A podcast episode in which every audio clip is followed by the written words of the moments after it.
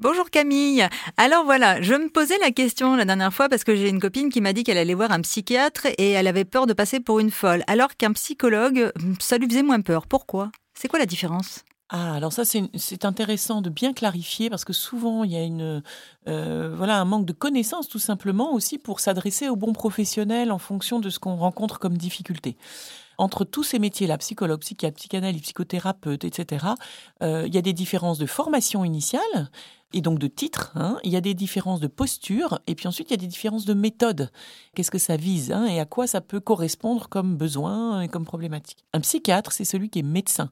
Il est médecin, donc d'ailleurs c'est le seul habilité à vous prescrire des médicaments pour euh, parfois passer des moments vraiment difficiles ou pour finir le mal-être est tel que ça vous mettrait en danger socialement, euh, personnellement et du coup euh, oui bien sûr il peut être nécessaire en tout cas pendant un temps de trouver un, soutien auprès des médicaments pour pouvoir rétablir des équilibres et, maintenir en quelque sorte vos engagements minimums voilà donc en ce sens le psychiatre en effet est formé à cela il n'est pas toujours formé sauf s'il l'a souhaité à accompagner en termes de en termes psychologiques ou en psychothérapie ses patients. D'accord? Il est surtout formé à trouver le bon équilibre de médicaments qui convient à votre état. Un psychologue, c'est un titre universitaire que j'ai, moi par exemple, diplômé d'État, donc en psychologie clinique.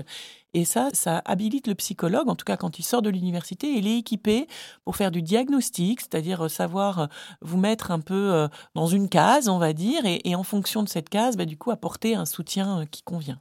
Et puis ensuite, il y a les thérapeutes. Et la thérapie, c'est bien l'art de la restauration, j'aime bien dire, ou l'art de la guérison et en tout cas de la transformation.